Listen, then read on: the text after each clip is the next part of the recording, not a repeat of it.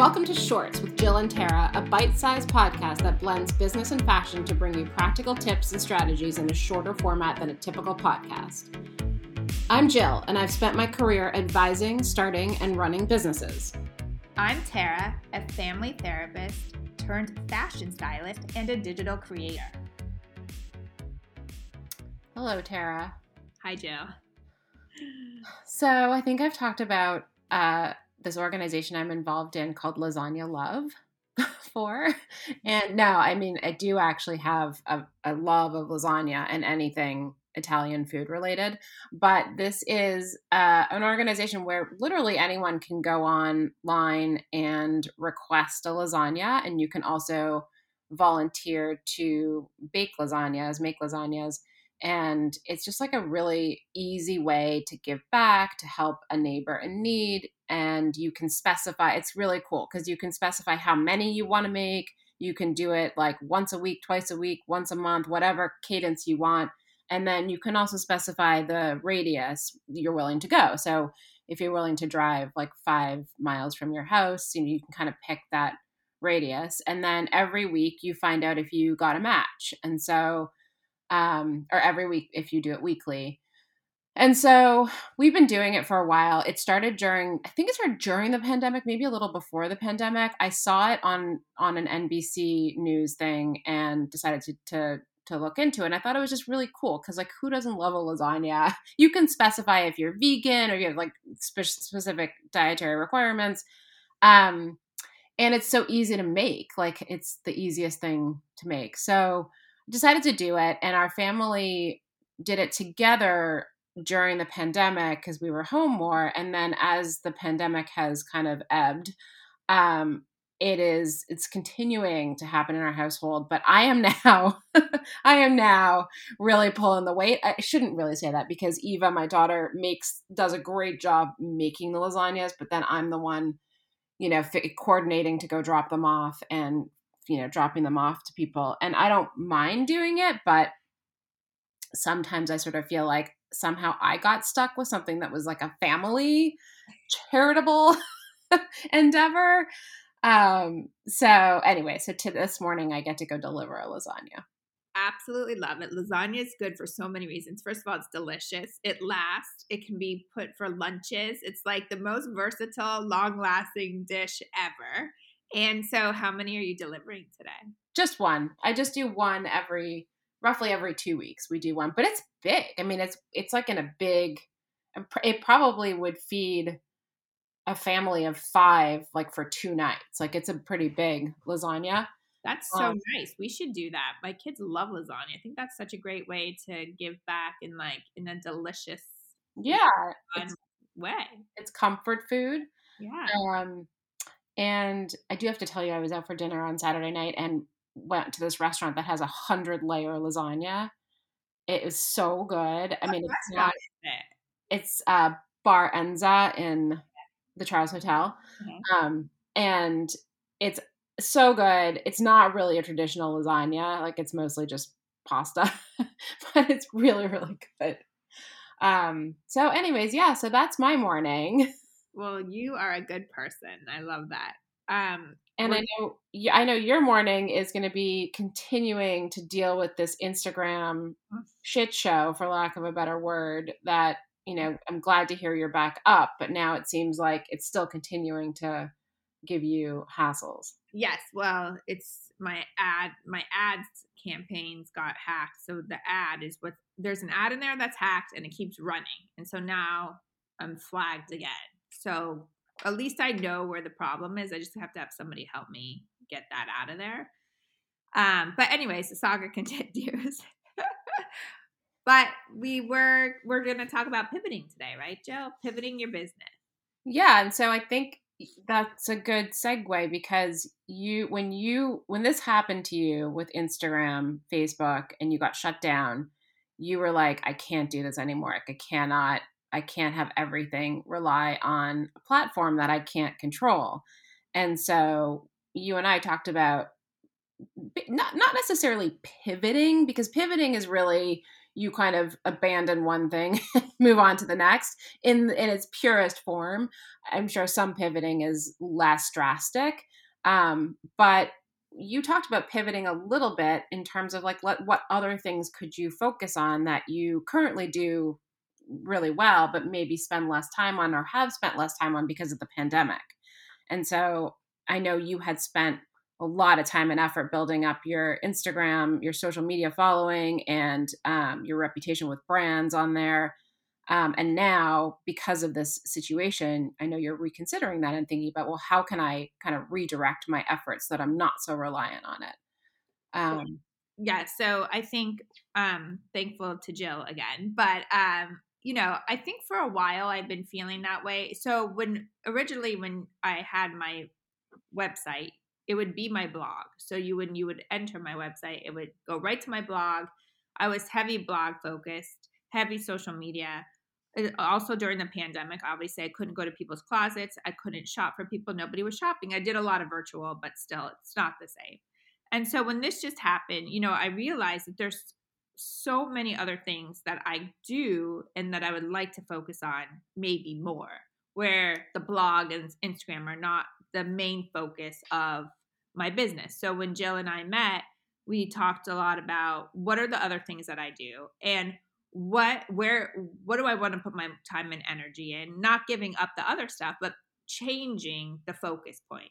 and so we did change my website to re- to resemble that right and i think we did it's not like we we put new things on your website but we just emphasized different things and and we emphasized the package so like really more di- showing more dimensions of what you do and what you're good at and what you're known for whereas before it was really it was a little bit more limited but it doesn't mean you didn't do those other things you just didn't spend as much time on them and they weren't highlighted um, on your marketing materials um, another thing i was going to say is as i speak to stores and brands and people here they want to take not not go away from social media because we all know how important it is, but they too want to step away and have more in person. They want people back.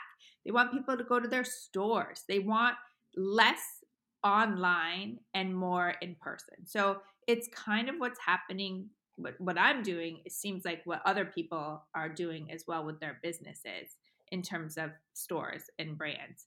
And that made me feel a little bit better too, because I had a meeting with Giata on the other day and they were saying, you know, social media is fine, but like we want people here. So, like, what can we do together to bring people to the store?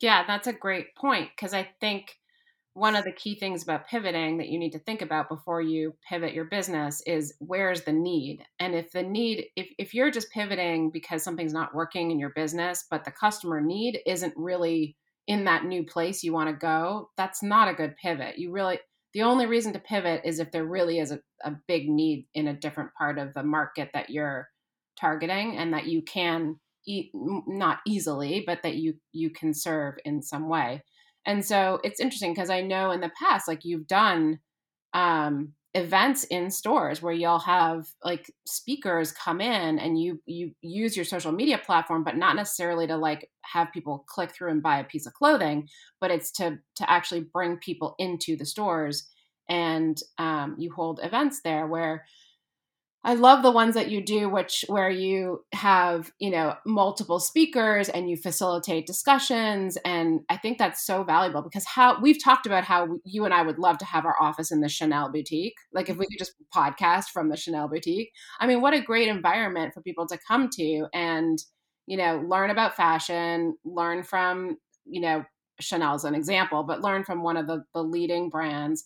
Um, and just have like a nice event. And I know you do a lot of that stuff already, but now given that the demand is there from these retailers to have people come back in store, it's even it's even a bigger opportunity for you. I agree. And I think timing is everything. And so because we are moving out of this COVID life, I think, you know, it it's a perfect opportunity to change or refocus the business. So for other people, Jill, who might be going through something similar, when you thought about how should I help Tara redirect, what or like what's your mindset of coaching somebody in that regard? Yeah, so I mean, you have to think it, it for me I always start with the opportunity in the market. Like where's the gap in the market? And so it's not enough to say like I said before, you know, my Instagram's broken, so I got to go do something else because then you're kind of shoving a round peg into a square hole if there's if the demand isn't there. So the first thing is I would start with what is where are some other gaps in the market that I could address without too much expense, like, you know, without investing too much money um, to sort of pivot away from what I'm doing or to, to, to broaden what I'm doing in your case.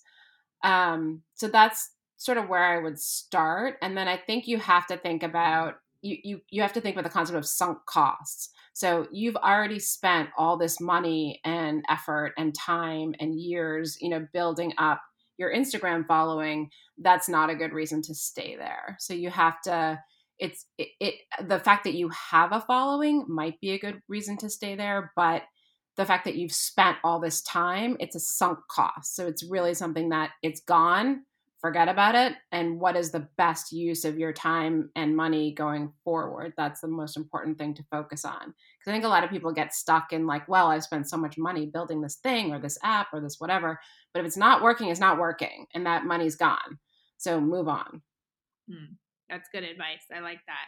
I think um you know and also when i spoke with you to lay out all the other options that you really maybe don't even know that you have in terms of your expertise and how you can spread that around in different areas because I love I've talked about this before I love content creation. I don't want to stop creating content for brands and maybe it's not as necessary that it goes through my channel. I mean, it it helps, but it doesn't need to be the end all be all.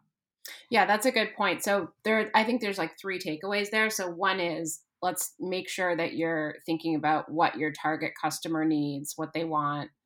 And the tar- in your case, target customer could be both individuals and um, brands uh, and retailers. It also could be editorial. So there's a bunch of tar- so you have to kind of think about who are those target customers, what do they want.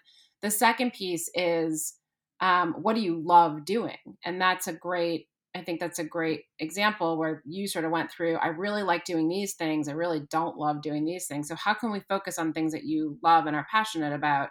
And then I think the third takeaway is it's helpful to sit down with somebody who is maybe a little bit objective and not so involved in your business to because that way they'll see things that you are too close to see. So they'll see things like, well, Tara, you know, maybe you should be focused on this piece. You know, what about that? And they'll ask questions, and you might think, well, that's never going to work. That's okay. But at least like it pushes the thinking a little bit. It doesn't have to be somebody who's an expert, it can just be a friend or just somebody who's a little bit more objective. Right. Well, thank you, Jill. You are always helpful. And check out my new website, TaraWestFashion.com. Thank you. Bye. We hope you enjoyed today's episode. We would love to answer any of your questions on future episodes of Shorts. Bermuda shorts, jean shorts, short shorts, boy shorts, tennis shorts, cargo shorts, pleated shorts, running shorts, or